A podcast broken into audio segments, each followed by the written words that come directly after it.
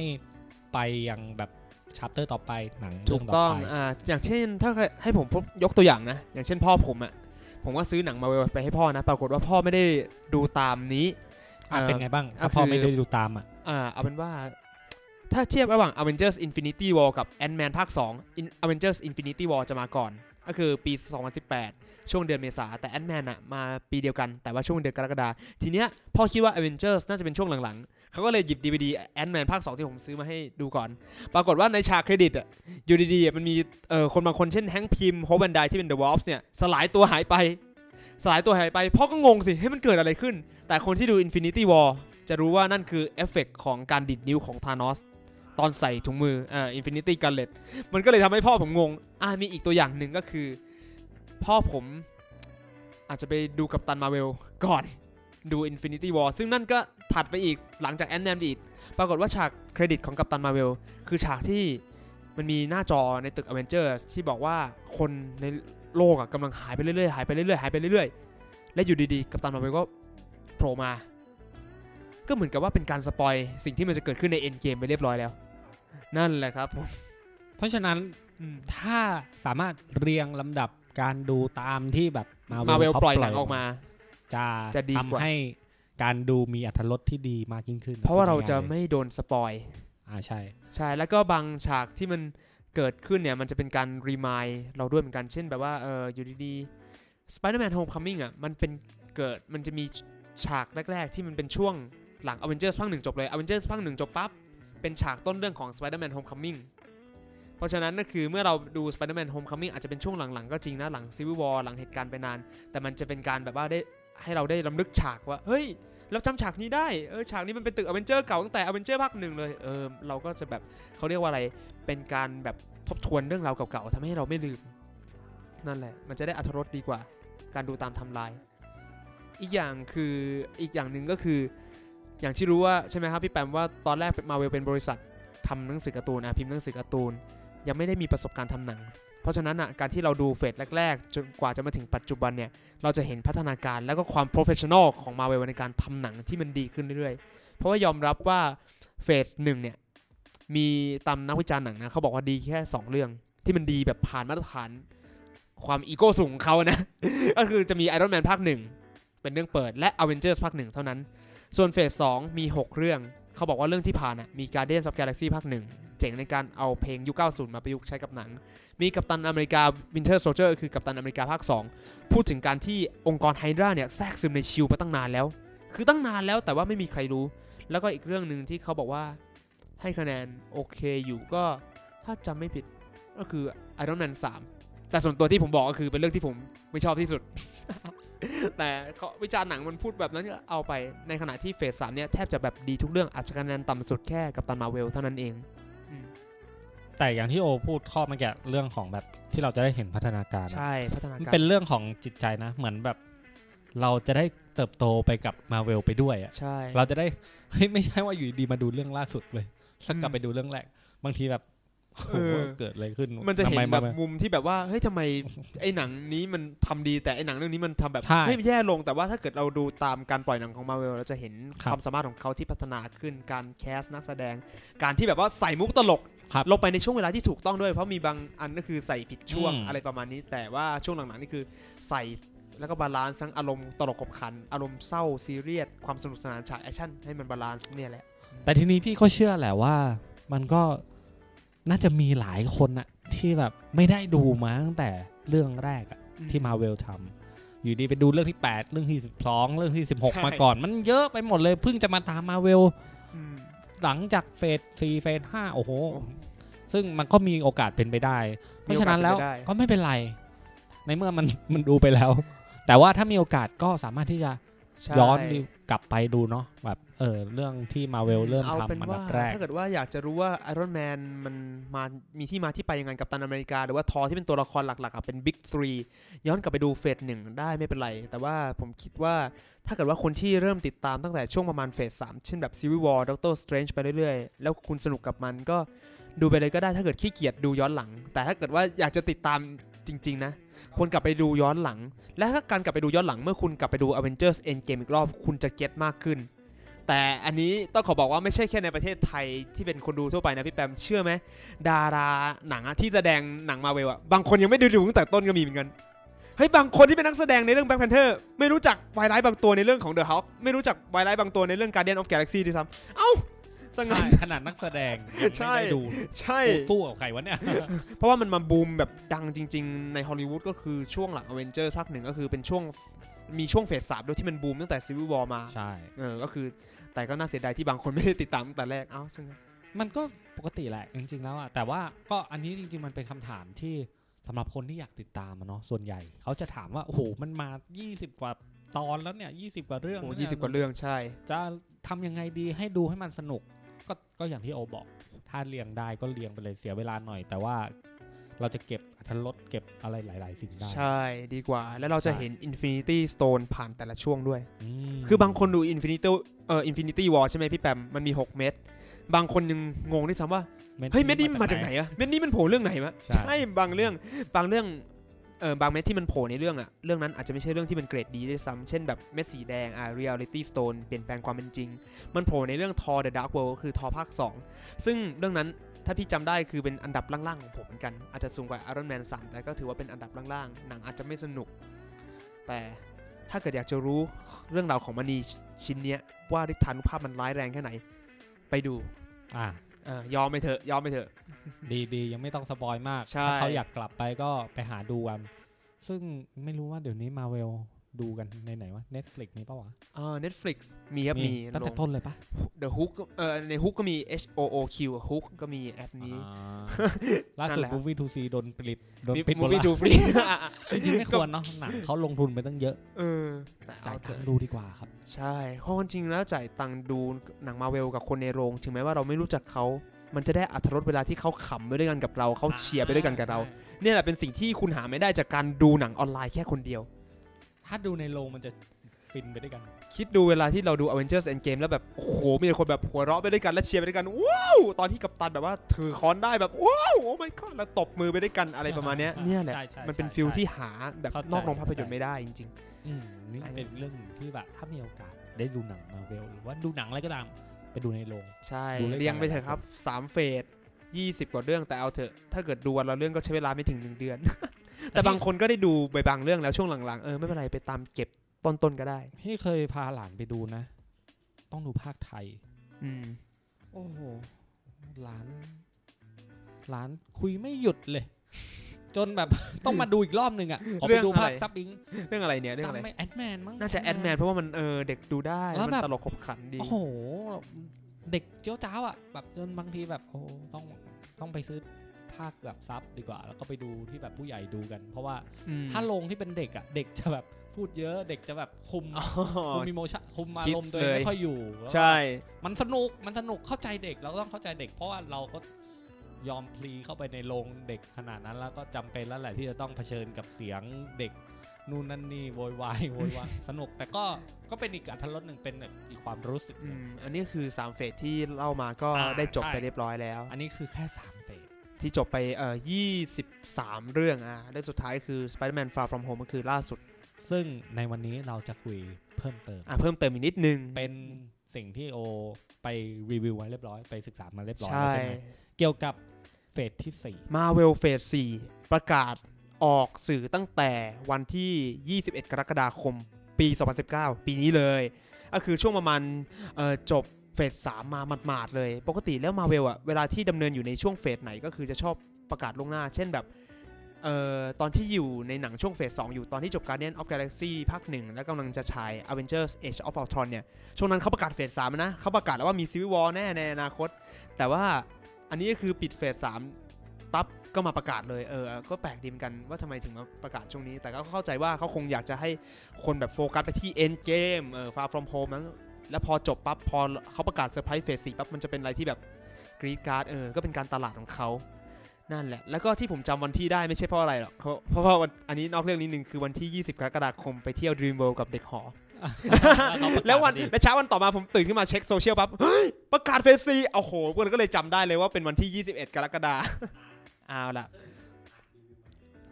อ่าเฟสสี่ต้องขอบอกกันว่ามันมีทั้งหนังและซีรีส์แต่ว่าถ้าเป็นซีรีส์อะ มันก็คือเป็นช่อง stream ออนไลน์ของ Disney Plus คือ Disney กำลังจะทำช่องใหม่ครับเป็น Disney Plus ก็คือออนไลน์แบบหนังและซีรีส์คงไปในนั้น อาจจะคล้ายๆกับ Netflix แต่ไม่รู้เหมือนกันว่า Disney Plus จะทำยังไง เพราะว่าเขายังไม่ปล่อยออกมา แต่ว่าช่วงปล่อยออกมาคือเขาจะมีซีรีส์ของ Marvel เข้าไปด้วย แต่วันนี้ขอพูดแค่หนังก่อน เพราะถ้าเกิดว่าซีรีส์ปั๊บมันจะเป็นหลายสิบเรื่องมากเลย อีกอย่างหนึ่งผมเชื่อว่าท่านผู้ฟังก็คือ ถ้าเกิดจะติดตามจริงๆอะโรงภาพยนตร์น่าจะเอฟเฟกกว่า เพราะงั้นการพูด เรื่องหนังเรื่องภาพยนตร์น่าจะดีกว่า ส่วนซีรีส์อาจจะค่อยเป็น episode หน้าก็ค่อยว่ากันไป เพราะว่าอันนั้นมันก็แล้วแต่คนอะแค่คุณเปิดโน้ตบุ๊กขึ้นมาดูก็ชิวๆสบายๆ แต่ว่าหนังเนี่ยมันมันมีโฆษณา มันมีการตลาดแน่นอน เราปล่อยไปล่วงหน้าก่อนเลยกัน บอกล่วงหน้าก่อนว่าจะเจออะไรบ้าง เฟสซี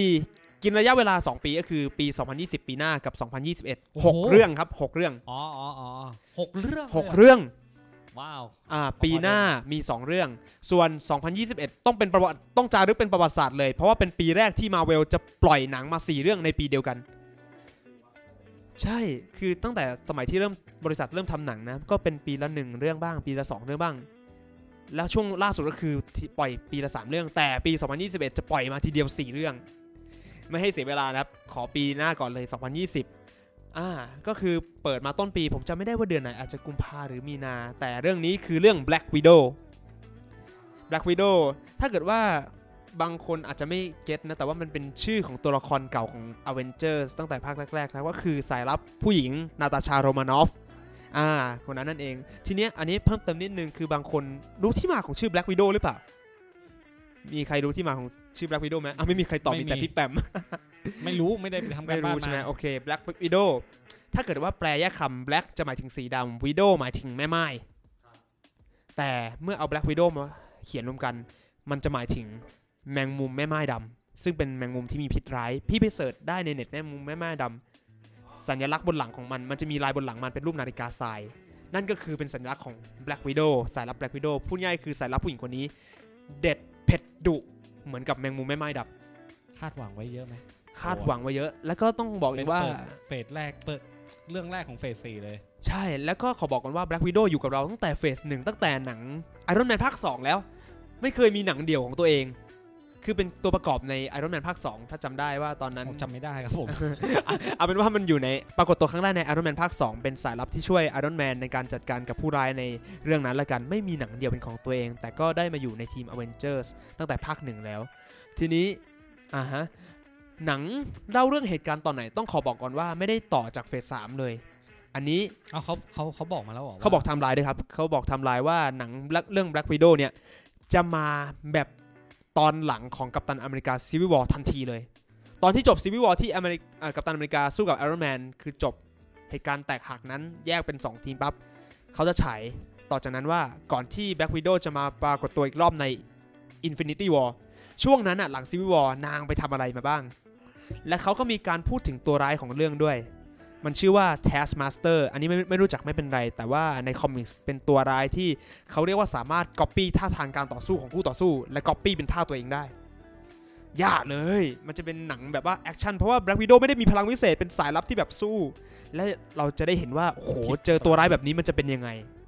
อันนี้คือเรื่องแรก Black Widow อ่าเรื่องที่หนึ่งเรื่องที่หนึ่งคร่าวๆเรื่องที่สองเรื่องที่สองปี 2020 ใช่ไหมก็คือปีหน้าเหมือนกันอ่ามาเวลปีหน้ามี2เรื่องนะครับ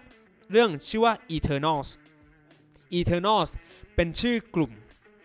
อ่าประมาณเหมือนชื่อทีม Avengers ชื่อทีม X-Men ทีนี้ Eternals มันแตกต่างจากกลุ่มนี้ยังไง อันนี้ต้องขอบอกว่าอันนี้เป็นยย้อนกลับไปประวัติศาสตร์เลยนะพี่มาเวลบางทีก็เขียนคอมิกส์จากเรื่องทฤษฎีวิวัฒนาการอะไรต่างๆ อันนี้ต้องขอพูดไปถึงสมัยก่อนที่แบบว่ามนุษย์จะเกิดมาบนโลก อันนี้ตามความเชื่อตามหลักวิทยาศาสตร์นะว่าที่มันวิวัฒนาการจากอะไรอะสิ่งมีชีวิตแบบในน้ำก่อนแล้วขึ้นมาบนบกอะจินตนาการถึงโลกที่ยังไม่มีมนุษย์มาก่อน แล้วมีแต่พวกลิง มีแต่พวกสัตว์ช้างม้าวัวควาย ยีราฟอื่นๆอีกมากมาย มีมนุษย์ต่างดาวกลุ่มหนึ่ง เขาเรียกตัวเองว่ากลุ่ม Celestial อะพี่จินตนาการว่าเป็นยักษ์ที่ทรงพลังมาก ๆ ในอวกาศ มีพลัง cosmic แบบควบคุมหลายสิ่งหลายอย่างได้ Celestial กลุ่มนี้ได้เดินทางมาบนโลกมนุษย์ แล้วทีเนี้ยมันชอบทดลองมันชอบเสือกเรื่องของดาวอื่นประมาณนี้เลยด้วยกัน มันจับลิงพวกเนี้ยเข้าเครื่องจักรที่มันสร้าง แล้วลิงพวกนี้ออกมา แตกออกเป็น 3 กลุ่ม กลุ่มแรกก็คือมนุษย์ ที่มาเวลเขียนว่าก็คือพัฒนาวิวัฒนาการเป็นมนุษย์อย่างเราเนี่ยอย่างเราอะในปัจจุบัน อันนี้ก็คือแบบว่าเอาทฤษฎีความวิทยาศาสตร์มาแบบเล่นมุกเล่นๆมาปรับเล่นๆกลุ่มที่ 2 เป็นกลุ่มดีเวียนเป็นปีศาจสัตว์ประหลาดอะและกลุ่มที่ 3 ก็คือตามชื่อเรื่องคือกลุ่ม Eternals มนุษย์ธรรมดาก็คงไม่ต้องพูดถึงนะส่วนดีเวียนDeviant ที่ผมพูดไปเมื่อกี้ว่าเป็นสัตว์ประหลาด ส่วน Eternals เป็นพวกกลุ่มที่มีพลังวิเศษ มีสติปัญญาชั้นสูง นั่นแหละครับผม อะอันนี้ก็คือเป็น 3 กลุ่มคร่าวๆ แล้วทีนี้ถ้าเกิดว่าจะเล่าสั้น ๆ ก็คือประมาณว่าเดี๋ยวนะโออะอะไรครับ แกดูมาแล้วเหรอ อันนี้เป็นอันนี้อันนี้อันนี้ใน comics อันนี้คือใน comics อ๋อโอเค แต่เราไม่รู้ว่าหนังมันจะตีความในด้านไหน อ๋อโอเคโอเคนั่นแหละครับผม ไม่เหมือนดูมาแล้วเหมือนเรียดูบร้อยมาแล้วเนี่ยเออทีนี้อ่าถ้าเกิดเล่าคร่าวๆถัดจากนั้นก็คือ Eternals เนี่ยก็คือช่วยมนุษย์โลกให้พ้นจากกลุ่มดีเวียนก็คือช่วยให้อะไรพ้นอันตรายจากกลุ่มสัตว์ประหลาด อ่าแล้วในสสังคมของ Eternals ในสมัยนั้นก็คือมีการแตกเป็น 2 กลุ่มก็คือมีความเห็นเป็น 2 กลุ่ม Eternal ส่วนหนึ่งก็คืออยู่บนโลกมนุษย์ แต่ว่าเป็นการอยู่แบบแฝงตัว และทำให้มนุษย์โลกอย่างเราอะคิดว่าเฮ้ยนั่นมันเทพซุสหรือเปล่านั่นมันเทพเจ้าเทพแห่งสายฟ้าเทพโพไซดอน คือมนุษย์อะคิดว่า Eternals เป็นเหมือนเทพเจ้า ก็เป็นการที่มาเวลแต่ง comics ประมาณว่าให้มันอ้างอิงถึงเทพนิยายกรีก แต่ความจริงอะมันไม่ใช่เป็นตัวเทพนิยายกรีกตามนั้น เออแล้วก็อีก Eternals อีกกลุ่มหนึ่งก็คือ ที่ไม่เห็นด้วยกับ Eternals กลุ่มที่อยู่บนโลกก็คือไปตั้งรกรากอยู่ที่ดาวอื่น ชื่อว่าดาวไททันแล้วดาวไททันนั้นถ้าเกิดคุณจำได้เป็นดาวที่ Thanos อยู่ Eternals อีกไอ้กลุ่มที่ไปตั้งรกรากอยู่ที่ดาวไททันเนี่ยปรากฏว่ามีเชื้อสายกษัตริย์ กลุ่มหนึ่งเขาคลอดลูกออกมาเป็นลูกตัวสีม่วงแปลกประหลาด ซึ่งก็คือธานอสพูดง่ายๆคือเป็นกลุ่ม Eternals แต่มียีนของพวกดีเวียนไอ้กลุ่มสัตว์ประหลาดนั่นแหละแฝงอยู่เขาเรียกว่าเป็นดีเวนซิมโดมธานอสเป็นกลุ่ม ที่เขาเรียกว่าอะไรเป็นกลายพันธุ์เป็น Eternal ที่กลายพันธุ์เป็นดีเวียนเป็นกึ่ง Eternal กึ่งดีเวียนเพราะงั้นเราจะเห็นว่าธานอสทรงพลังมากตอนที่อยู่ในเรื่องอะอันนี้คือประวัติคร่าวๆของกลุ่ม Eternals ให้ดูที่มาแล้วกัน ก็คือจากไอ้พวก Celestial มันจับลิงมาใส่เครื่อง แล้วก็อยู่ดีๆก็แยกออกเป็นสามกลุ่มโอเคเป็นกลุ่มมนุษย์อย่างเราอาพี่ Deviant ไม่ต้องดูมั้งเนี่ยแต่ไม่รู้ไงว่ามาเวลจะทำจะตีแบบควาไหมนแล้วก็ทำเป็นหนังยังไงยังไง และอะอีกอย่างนี้คือมันเป็นการ intro กลุ่มใหม่ ไม่มีประวัติมาก่อนเลยนะพี่อยู่ดีๆมาเป็น Eternal มันไม่ใช่แบบคนเดียว มันเป็นกลุ่มมันเป็นอ่าทีมหนึ่งเลย ใช่ใช่ ซึ่งแต่ละคนก็มีพลังที่แตกต่างเออประมาณนั้นอ๋อและที่สำคัญที่ต้องบอกก่อนอันนี้โปรโมทนิดนึง Angelina Jolie มาแสดงด้วย อ่ามาเล่นเรื่องอีกนางมาเล่นเรื่อง Eternal ถ่ายแล้วจะจบแล้วมั้งเนี่ย โอ้โหไม่รู้เหมือนกันเลยนะเนี่ยแต่เอาเป็นว่าคือขนาดซูเปอร์สตาร์อย่าง Angelina Jolie ตอนเนี้ยเข้ามาเวลแล้ว ต้องขอบอกเลยว่าฮอลลีวูดตอนนี้คือถ้าเกิดคุณอยากจะเด่นอยากจะดันอยากจะปัง มาเวลต้อง คำตอบ คว้ามาเวลให้ได้จริง ๆ โอเค มาเหลืออีกสี่เรื่อง อ่าสองพันยี่สิบ21อ่า เรื่องนี้ชื่อว่า Shang-Chi Shang-Chi จีนแล้ว จีนมาเลย แล้วก็ที่ผมได้ยินข่าวลือมาไม่รู้จริงหรือเปล่านะ อันนี้ขอบอกกันว่าเป็นแค่ข่าวลือยังไม่ confirm นะครับ เขาบอกว่าเรื่องเนี้ยเนื่องจาก Shang-Chi เนี่ยมีเป็นฮีโร่เชื้อสายจีน เพราะฉะนั้นมาเวลจะถ่ายเรื่องนี้ เป็นภาษาจีนทั้งเรื่อง อ่าก็แค่ใส่ซับไปก็ไปถูกฟัต้องก็คือในอเมริกันคุณจะต้องมีซับภาษาอังกฤษโอ้โหแบบว้าวจะทำแบบนี้จริงเหรอใหญ่มาก นั่นดิอธิบายเอ่อเอ้ยเขาเรียกว่าอะไร พูดเกี่ยวกับชางฉีนิดนึงว่าเขาเป็นใคร อันนี้ขออธิบายสั้นๆแล้วกัน เอาเป็นว่าพ่อของชางฉีอะเขาเป็นเอาประมาณว่าเป็นตัวร้ายระดับเจ้าพ่อเจ้าพ่อเลย ทีเนี้ยเขาสอนลูกขึ้นมาเพื่อให้ลูกเป็นอาวุธ และเขาจะบอกว่าลูกไปจัดการคนนี้ลูกไปจัดการคนนั้น ซึ่งลูกก็จัดการตามพ่อนะ แต่ทั้งหมดคือแผนช่วงของพ่อจนกระทั่งลูกมารู้ทีหลังว่า เฮ้ย ตัวเองอะสู้เก่งก็จริง เหมือนคิดว่าตัวเองทำสิ่งที่ถูกคือทำทำทำทำตาตามมพ่พ่ออแต่เพิ่งมารู้ทีหลังว่าพ่อตัวเองเป็นตัวร้าย นั่นแหละ เพราะฉะนั้นด้วยความเป็นฮีโร่เขาก็ต้องพดุงความยุติธรรมไว้ แล้วจะเกิดอะไรขึ้นต่อ ไปดูในหนังดีกว่า เพราะว่าคอมิกส์ก็อาจจะตีอีกอย่างหนึ่งแต่ว่าหนังก็อาจจะทำอีกอย่างหนึ่งแต่ให้เข้าใจว่าอ่า เขาโตมากับพ่อที่เป็นตัวร้ายร้ายและเขา โดจะนทำไงพ่อก็ยังไม่รู้เลยเนี่ยใช่ แล้วเขาปลูกถูกปลูกฝังมาให้เป็นอาวุธของพ่อ Shang-Chi Shang-Chi และที่สำคัญคือเท่ปะวะพี่แปมอยากเห็นหน้าเลยเนี่ย Shang-Chi search ดิ search ก็ได้ครับผมได้ตัวนักแสดงแล้วอีกอย่างหนึ่งที่จะเพิ่มเติมก็คือตัวร้ายของเรื่องนี้เขาก็ประกาศมาแล้ว ใครครับ ชื่อแมนดาริน ถ้าเกิดว่าคุณอ่าติดรู้จักชื่อนี้ก็คือผมน่าจะพูดตั้งแต่ episode หนึ่ง episode สองมันก่อนหน้าเนี้ยมันคือตัวร้ายเฟกในเรื่อง Iron Man ภาค3อ่าที่ผมบอกว่า เฮ้ย ที่เขาโปรโมทว่ามาว่าแมนดารินจะอยู่ใน Iron Man ภาค3แล้วอยู่ดีๆ เป็นตัวตัวร้ายแบบโจกๆ แบบเฟกๆซะงั้น ตอนนี้เหมือนมาเวลพยายามจะแก้ต่างคำสบประมาทนั้น เขาก็เลยเอาแมนดารินมาเป็นตัวร้ายหลักมาจริง ๆ แล้วในเรื่องชางฉี เอเขาอเป็นตัวร้ายหลักในเรื่องชางฉีแทน เพราะว่าใน Iron Man 3มันแบบว่าเป็นตัวโจ๊กอะได้ ผมก็เลยแบบโอเค ในเมื่ออยากจะแก้คำสบประมาทให้ผม อาจจะไม่ได้แก้ให้ผมหรอกอาจจะแบบว่าเขากะจะเอามาใส่อยู่แล้ว แต่สำหรับพูดในมุมมองผมนะอะแก้ให้ผมแล้วกัน เพราะว่าผมไม่พอใจตอนที่มันอยู่ใน Iron Man 3 คราวนี้เอามาจริง ๆ แล้วก็เอามาให้แบบเด็ดเด็ดๆหน่อย ทีนี้เพิ่มเติมนิดนึงก็คือชางฉีอะชื่อเออหนังของมันกับ Bruce Lee เนี่ยชื่อหนังของมันมันชื่อว่าชางชี and the Legend of Ten Rings ก็คือตำนานขององค์กร Ten Rings 10 แหวนนะพี่ครับแหวน 10 วง ซึ่งถ้าเกิดคุณดู Iron Man ภาคหนึ่ง นี่คือองค์กรที่จับ Iron Man ไปอืมฮึ และบอกให้ Iron Man สร้างจรวดเจอริโกเพื่อเขาจะไปก่อสงคราม แต่ Iron Man กลับใช้จังหวะนั้นสร้างชุดเกราะหนีออกมาได้ ตอนนี้เราจะได้เห็นแล้วว่าองค์กร Ten Rings ที่อยู่ใน Iron Man ภาคหนึ่งอะองค์กรเนี้ยมันคือองค์กรอะไรกันแน่ มาปรากฏตัวมีเป้าหมายอะไรกันแน่ ตอนนี้มันจะมาอยู่ในหนังเรื่อง Shang-Chi อ่า wow เรื่องที่ 3 ของ phase สี่ครับผมไปแล้วครับอะเรื่องที่อ่าสี่สี่ของ phase phase สี่สี่อ่าเรื่องที่2ของปี 2021 ถูกต้องครับผม Doctor Strange ภาค 2 ครับ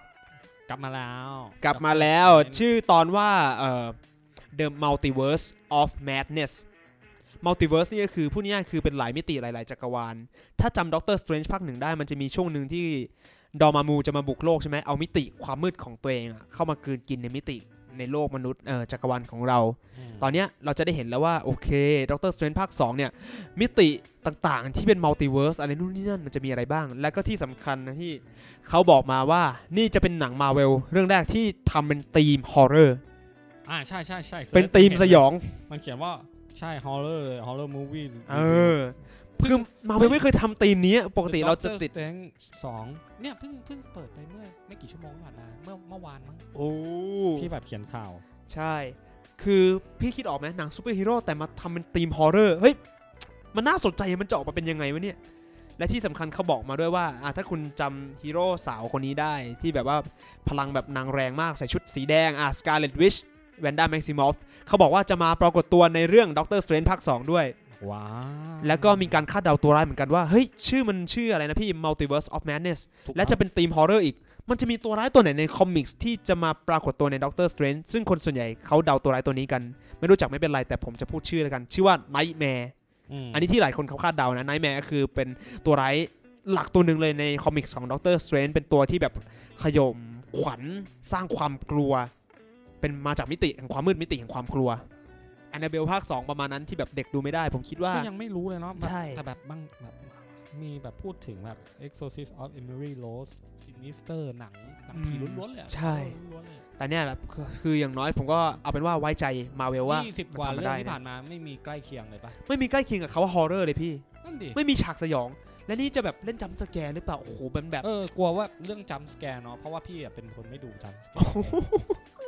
กลัวตั้งแต่เด็กแล้วโอ้ยอีกสองปีคิดดูดิเด็กจะไหวเหรอถ้ามาดูอะอีก 2 ปีเราได้รู้คำตอบนะพี่ แต่ว่าที่แน่ๆ คือไว้ใจมาเวลกับดิสนีย์เพราะว่า concept ใช่ดิสนีย์ก็ลองคือดูต้อง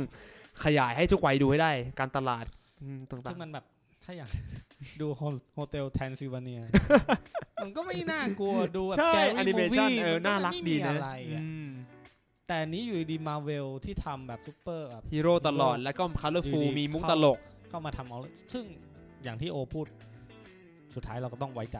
มาเวลใช่ เพราะว่าเขาน่าจะมีอะไรเขาถึงกล้าทำอะหลายสิบเรื่องใช่มันเป็นการท้าทายมันท้าทายตั้งแต่ Shang-Chi แล้วพี่ที่เขาจะถ่ายเป็นภาษาจีนเนี่ยซึ่งยังไม่รู้นะ ยังไม่ confirm นะว่าจริงหรือเปล่า แต่ถ้าเรื่องนี้จะเป็น horror ก็โอ้โหท้าทายความสามารถของบริษัทมาเวลมาก ลองดูลองดูเอาเลยนนี้เชียร์ติดตามนะเชียร์มากพอระว่ธิษฐานเผื่อใช่เพราะว่าจริงๆพี่ชอบพี่ชอบพี่ชอบหนังผีแต่ปิดตาปิดหูอ่านี่เรื่องที่ 4 ของเฟสอะสี่โอเคครับอีก 2 เรื่องครับอีก 2 เรื่อง สองเรื่องสุดท้าย เรื่องที่ 5 ต้องบอกก่อนว่าเรื่องที่ 5 ตอนแรกมันจะไม่มีแล้ว เพราะว่ามีการติดลิขสิทธิ์ของโซนี่อะน่าจะเดากันได้แล้วว่าอืมมันจะเป็นเรื่องอะไร Spider-Man ตีกลัมบมาสักอย่างภาค 3 ใช่ตั้งแต่ตอนล่าสุดที่ Marvel ดีลกับโซนี่เรียบร้อยแล้วว่า โอเคได้แบ่งกำไรอะให้โซนี่75 Marvel 25 ตามนั้น ผมคิดว่าการที่โซนี่คืนอะเขาเรียกว่าอะไรให้ลิขสิทธิ์ Spider-Man กับ Marvel Disney ใช้ต่อเนี่ย เนื่องจากว่าโดนกระแสแฟนคลับด้วยพี่ โอ้โห แบบบอยคอตโซนี่แหละแม้กระทั่งตัวนักแสดงทอมฮอลแลนด์ยัง unfollow IG ของโซนี่รอคือคิดว่าการกลับมาที่แบบมาเวลกับดิสนีย์ได้ใช้ลิขสิทธิ์ของ Spider-Man จากโซนี่อีกรอบหนึ่งอะเป็นเพราะ Tom Holland แล้วก็แฟนๆ Spider-Man หลายๆคนช่วยๆกัน ช่วยช่วยๆกัน เพราะงั้นอะตอนแรกอะ ตอนแรกโซนี่จะไม่ยอมเลยปะใช่ คือถ้าเกิดว่าปัจจุบันโซนี่ยังไม่ยอมผมก็จะพูดแต่ว่า phase สี่เนี่ยมี 5 เรื่อง แต่โซนี่ยอมแล้ว ยอมแล้ว เพราะงั้นผมก็เลยพูดในปัจจุบันเลยว่า phase สี่หกเรื่องจ้าแล้วก็ทำให้ปี 2021 กลายเป็นปีที่มีหนังมาเวลสี่เรื่องกลายกลายเป็นประวัติศาสตร์ไปเลยโซนี่ยอมแต่ว่าผลประโยชน์ก็ยังคุมอยู่เยอะนะ75%เนี่ยใช่ แต่ว่ามาเวลได้เยอะกว่าเดิมไหมเยอะกว่าเดิมนะพี่เพราะตอนแรกโอ้โหได้มันน้อยอยู่ประมาณ 90 กับประมาณ 10อะ95 กับ5เปอร์เซ็นต์ที่มาเวลได้มาเวลก็เอาเถอะตอนแรกเข้าใจเถอะ เพราะว่าสไปเดอร์แมนกำไรดีจริง ๆ พี่ ใช่ใช่ใช่อืมเข้าใจไม่แปลกที่ใครอยากจะตีกำไรขึ้นมาให้ได้เปอร์เซ็นต์เยอะ ๆ อันนี้ก็คือไม่มีข้อมูลอะไรเพิ่มเติมพี่ เพราะว่ามันเพิ่งได้กลัแต่บมา แต่แค่รู้ว่าเป็นสไปเดอร์แมนก็ขนลุกอะใช่ภาค 3 แล้วก็ Tom Holland กลับมาเล่นเหมือนเดิม แต่ก็มีผมเพิ่งเปิดประมาณเมื่อเช้านี้เองพี่เหมือนมีแบบ fan art ทำหรือเปล่า ไม่รู้ว่าเป็นจริงหรือเปล่านะ มันชื่อตอนว่า no place like home อ๋อเหรอ no place like home เล่นอย่าแต่ว่า Marvel ยังไม่ได้ใส่ confirm Sony เลยนะเนี่ยใช่ยังไม่ได้ confirm ชัดเจนว่าจะใช้ชื่อนี้จริงหรือเปล่า แต่ก็เนี่ยผมคิดว่าน่าจะเป็น fan art ทำแต่ว่าต้องมีคำว่า home ในภาค3แน่นอนจะ homeless หรือ home alone อะไรค่อยดูกัน ขอประมาณแค่นี้ก่อนเพราะว่าข้อมูลไม่เยอะก็โอเคอาจจะไม่พูดเยอะ กลัวผิดพลาดเนาะใช่ โอ้โหอีกเกือบ2ปีนะที่ใช่ เราพูดถึงอะใช่ก็ยังรอไว้ก่รอนอดูรอดูเลย อะเรื่องสุดท้ายเรื่องสุดท้ายแล้วครับทอภาค 4 กลับมาเป็นตัวละครซูเปอร์ฮีโร่ตัวเดียวที่มีหนังเดี่ยวของตัวเอง 4 ภาค ชื่อตอนว่า Love and Thunder Love and Thunder Love and Thunder เออความรักและสายฟ้า มันจะแปลเป็นไทยยังไงวะพี่ ถ้าเกิดแปลจะเป็นไงโปรโมก็ทไม่สะใจเท่าแบบภาษาอังกฤษอะเออ Love and Thunder โอ้โห แล้วจะแปลเป็นไทยยังไงอะรักและสายฟ้า สายฟ้าแห่งความรักฟาดฟันอะไรฟาดก็ไม่ละรักฟ้าถล่ม อันนี้อันนี้มีรีวิวมาหน่อยไหมรักเธอเพียงปังอ่ารีวิวก็คือเขาเออแต่ว่าอันหนึงที่เขาไม่ยอมบอกก็คือ ทอจะอ้วนหรือจะผอม อ้าวเหรอ ไม่รู้เหมือนกันว่าจะเป็นยังไงส่วนตัวอยากโหวตให้ผอมกลับมาเหมือนเดิมมาหล่อเหมือนเดิมเถอะอ่าแต่ว่ามี The Mighty Thor คือเป็นทอเพศหญิงโผล่มาในเรื่องนี้ อึ้งเลยเหมือนกัน แล้วคนที่แสดงก็คือ Natalie Portman ซึ่งก็คือนางเคยปรากฏตัวแล้วตั้งแต่ทอภาคหนึ่งกับภาคสองครับ แต่ภาคสามมานางไม่เล่นต่อ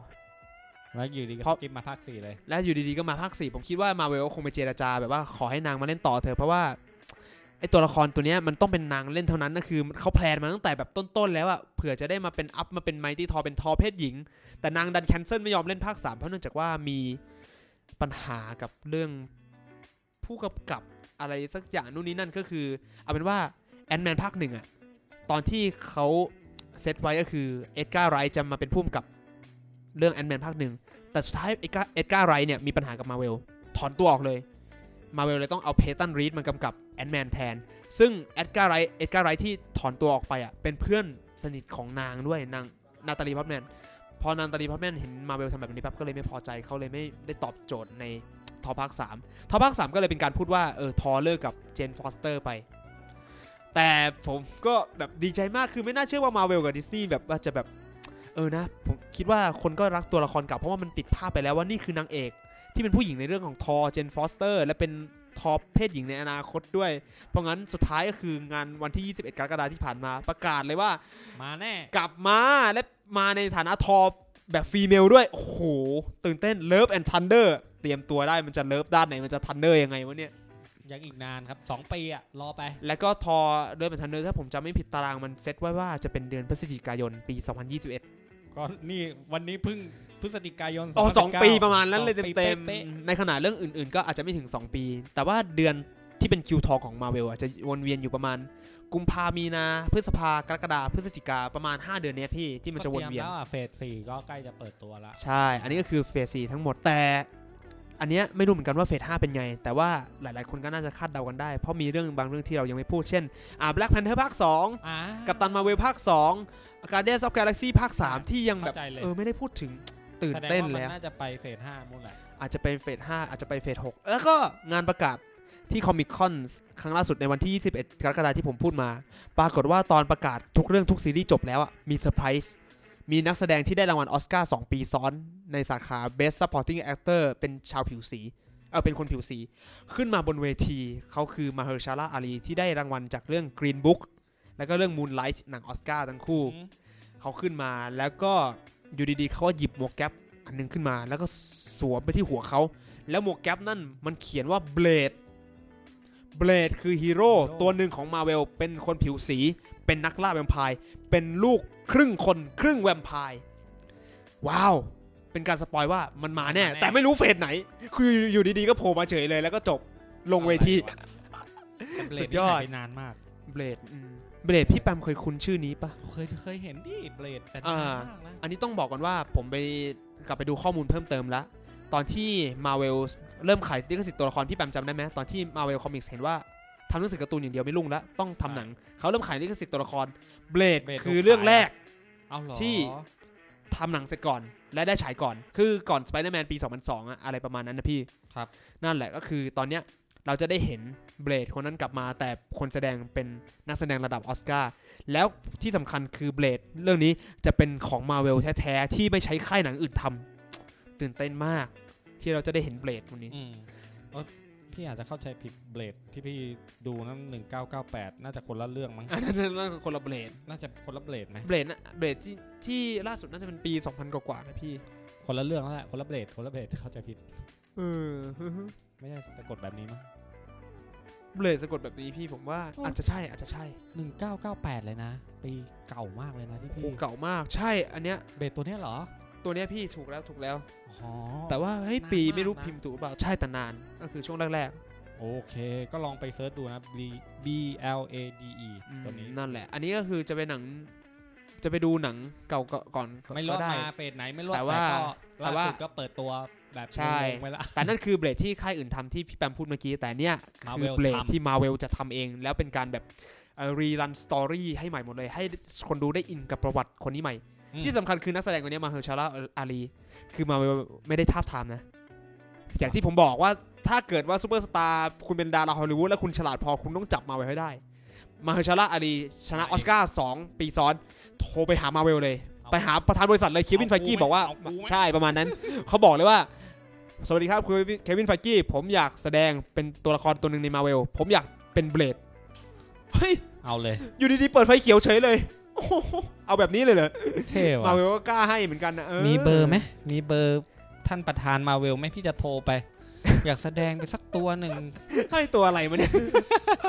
เฮ้ยตัวละครไทยที่อยู่ในมาเวลคอมิกส์มีนะพี่มีเพชรชัยเฮ้ยน่าพูดหนึ่งตัวครับ EP หน้าไหม อีพีหน้าอะได้อะไม่ไม่พูดลอง EP กักนี้ไว้ก่อนกักไว้ก่อน ติดตามผมด้วยช anel นี้นะครับเดี๋ยวครั้งหน้าเดี๋ยวเรามาพูดถึงตัวละครเจาะลึกบ้างบ้างที่เป็นลยสัญชาติไทยในคอมิกส์ของอ่ามาเวลโอ้โอ้โหได้ได้หน้าได้มันเว้ยบโออกเคเลยว่ามีทั้งเพศหญิงและเพศชายเลยโอเคได้อะแล้วเดี๋ยวมาเจอกัน EP หน้านะครับสำหรับได้ครับฉันรักผมมาเวลเพราะว่ามาเวลสอนให้ฉันตามรันั้กนนะครับโอเคครับ สวัสดีครัสวับสดีครับผม